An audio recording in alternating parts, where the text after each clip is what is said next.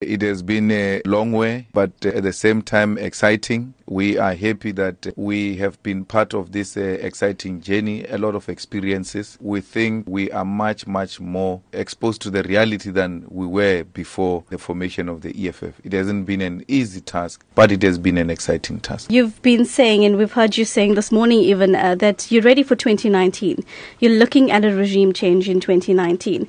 What makes your party ready or, or think that it's ready in order to be able to take on that? Well, our party is ready for 2019. We've formed uh, structures everywhere. We are now oiling the election machinery. We have realized that South Africans want change. And therefore, we are going to be offering uh, that change. We've made that change in the big uh, metros in South Africa when no one actually anticipated that the ruling party will be out of power in those municipalities. So, uh, when we say 2019 is going to be a turning point for South Africa, South African politics, you must be really assured that it is going to be like that. Why trust that change, though? Lots of your policies, uh, a lot of people have been vociferous about it, saying that it's, it's very controversial. The land issue, for example, is a controversial issue.